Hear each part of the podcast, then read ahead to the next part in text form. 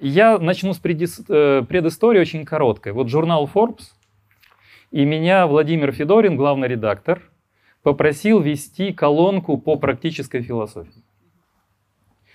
А вопросы конкретные, реальные вопросы, которые задают конкретные реальные бизнесмены. То есть не я выдумываю вопросы, а вопросы задают мне. Вопросы были такими. Там 7-8 блогов я написал уже.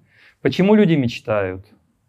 А что делать в ситуации полной неопределенности? Почему нам всегда не хватает времени? И один из вопросов был, а, вот я его даже процитирую, это декабрь а, прошлого года, вопрос от представителя IT-компании, очень похожий на нашу тему. Вопрос звучит так. Как быть счастливым, оставаясь в потоке бизнеса? Видите, немножко это противопоставляется, эти вопросы. В потоке бизнеса быть непросто, и бизнесмен спрашивает, но как продолжать оставаться быть счастливым? Э, в чем сложность таких рассуждений? Они должны быть очень краткими и практичными. И я, рассуждая на эту тему, предложил несколько тестов на счастливость. А, они описаны в этом блоге, но я мог бы озвучить несколько из них. Э, в первую очередь, мы видели, обсуждая вопрос э, Сергея Викторовича, что проживать наилучшую жизнь – это не значит проживать счастливую жизнь. Я здесь э, предваряю свои практические советы другим разделением. А то же самое – быть успешным и быть счастливым. Потому что мне кажется, это не тождественные вещи. А, подходя к практическим рассуждениям, я э, долго думал, написать маленький блок, это часто уходит два дня. Там борьба за каждое предложение. Очень сжатый практический стиль. И я пришел к двум главным тестам на счастье. Может быть, кто-то из вас придумает два своих. Мы рассуждали философски. Вот если бы э, каждого из вас спросить, а вы говорите о счастье, счастливой жизни, стремлении к счастью, вы можете дать тест, посоветовать другим. Где критерий? Что мы счастливы или несчастны? Можем ли мы это как-то определить? И вот здесь два шага. Первый – предыстория, рассуждение о счастье до нас. Удивительно, вы удивитесь, э, что это был один из главных вопросов философии. Не марксистский вопрос, что первичнее, бытие и сознание, а главный вопрос античной философии был, что такое счастье, в чем наше благо – и философия, кстати, возникала, отвечая на этот вопрос. Чем отличие нас, современных, от людей того времени? Если спросить каждого из нас, а ваши ответы это показали, для многих счастье – это субъективное состояние. Здесь возникает проблема. Если счастье – это то, что мы считаем счастьем, чувствуем, что это счастье, возникает проблема обсуждения этой темы друг с другом. И здесь трудно отделить нашу иллюзию, наш образ счастья от неких критериев, которые нам могут помочь. Я заострю вопрос. Если у нас нет каких-то критериев, мы можем попасть в ловушку иллюзий. Тогда можно сказать так. Счастлив тот, кто думает, что он счастлив.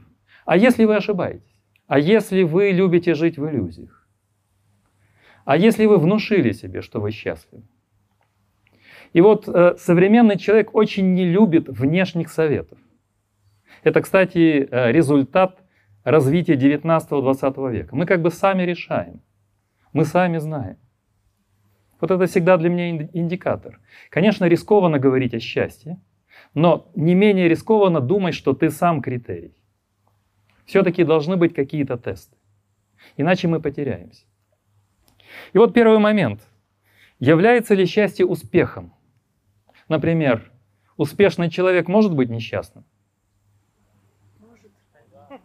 Конечно. Я тоже считаю, что успешный человек может быть несчастным. Вот посмотрите, нас вдохновляют истории успеха. А вдохновляют ли нас истории счастливых людей? Почему нам не рассказывают истории счастливых людей на уровне с историями успеха? Более того, я очень критичен. Я считаю, что истории успеха в основном придуманы. Люди придумывают себе биографию задним числом. И когда они дают интервью или попадают в выдающиеся издания, Forbes, а, входят в списки 100, 200 самых крутых, им нужно придумать историю. История такая. Была простая девочка, ничем не отличалась, но у нее был талант. Неимоверными усилиями и прекрасным образованием она достигла неимоверных успехов. Создала одну фирму, другую, третью.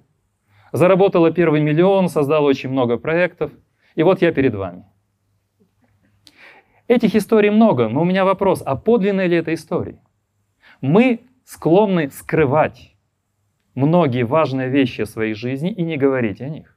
Поэтому я считаю, что счастье и успех – разные вещи. Можно быть успешным, но несчастным. Можно быть счастливым, но не успешным. И теперь завершая, вот два кратких критерия, которые я для себя сформулировал. Один из них можно назвать личностным, а другой более объективным. Я называю это так. Два критерия для меня счастья – это правильное ощущение и правильное мышление. Правильное ощущение, оно касается, вот Сергей Викторович говорил, что есть успешные жизни. Я согласен. Лучшие жизни, множественное число. Но при этом все эти лучшие жизни сопровождаются каким-то ощущением. То, что я называю правильное ощущение. Вы подумайте, что бы вы ответили. Для меня это несколько важных моментов в ощущении счастья. Первый – это ощущение согласия с собой. Ощущение того, что ты наполнен, а, что каждый твой день каким-то образом тебя продвигает. А, что ты чувствуешь некую внутреннюю гармонию.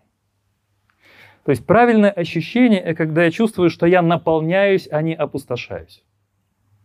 И если я устаю, выгораю, это все равно не опустошение. Правильное ощущение, когда я прислушиваюсь к себе, когда я честен сам собой. И если я чувствую неудовлетворенность, опустошенность, если я чувствую разорванность, пустоту, это индикатор несчастья даже если я достигаю каких-то успехов. Это то, что я называю правильным ощущением, мы можем потом это рассмотреть.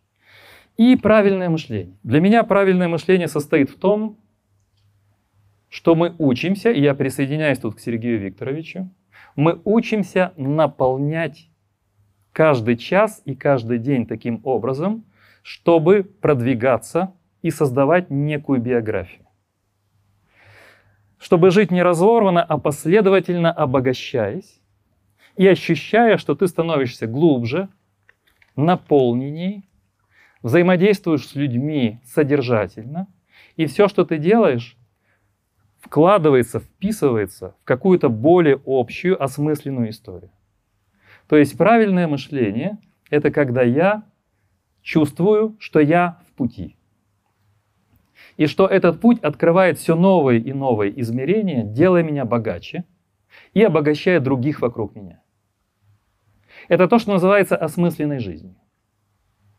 Что бы я ни делал, каким бы бизнесом ни занимался, это правильное мышление позволяет нам чувствовать, что мы движемся в правильном направлении. Именно движение, жизнь. Только жизнь уже не биологическая, а жизнь наша смысловая, смысловое продвижение. И тогда вот то, что Сергей Игоревич писал, творите. Вот у меня в этом блоге в декабре написанном это есть. Может быть, вы подумаете, что это немножко пафосно или ложно, но это мой опыт, а мой опыт долгий, длинный. Живу я долго. Это опыт, что мы можем творить каждый свой день. Нам кажется, что день – это естественная данность. Вот утро начинается, встаем, выпиваем кофе, там пробежка, в зал кто-то пошел. И видите, я в зал не хожу, я книжки читаю по утрам, прогуливаюсь на досуге. Вот день начинается, это как бы естественный дар. Почти биологический, физиологический. Но это главная ошибка, потому что каждый день можно создавать. Каждый день можно рассматривать как картину, симфонию, как ваш мини-проект. И тогда ваш день дает вам ощущение творчества себя. Я не просто пью кофе, а пью кофе.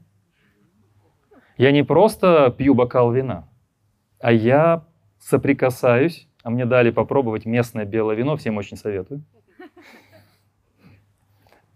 Я соприкасаюсь с, этим, с этой местностью, с этим солнцем, с этим виноградом, общаюсь с Сергеем Викторовичем, мы общались за ужином с ним. И в этих 20 минутах общения был целый мир.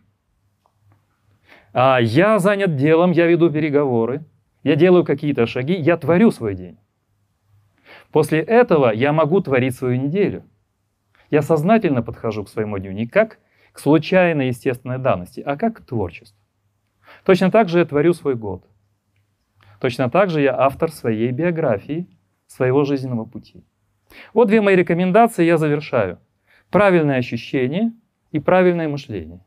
Оно делает нас богаче и открывает путь к счастью, который, в принципе, этот путь доступен каждому из нас. Но он не является естественным. Счастье — это состояние активности.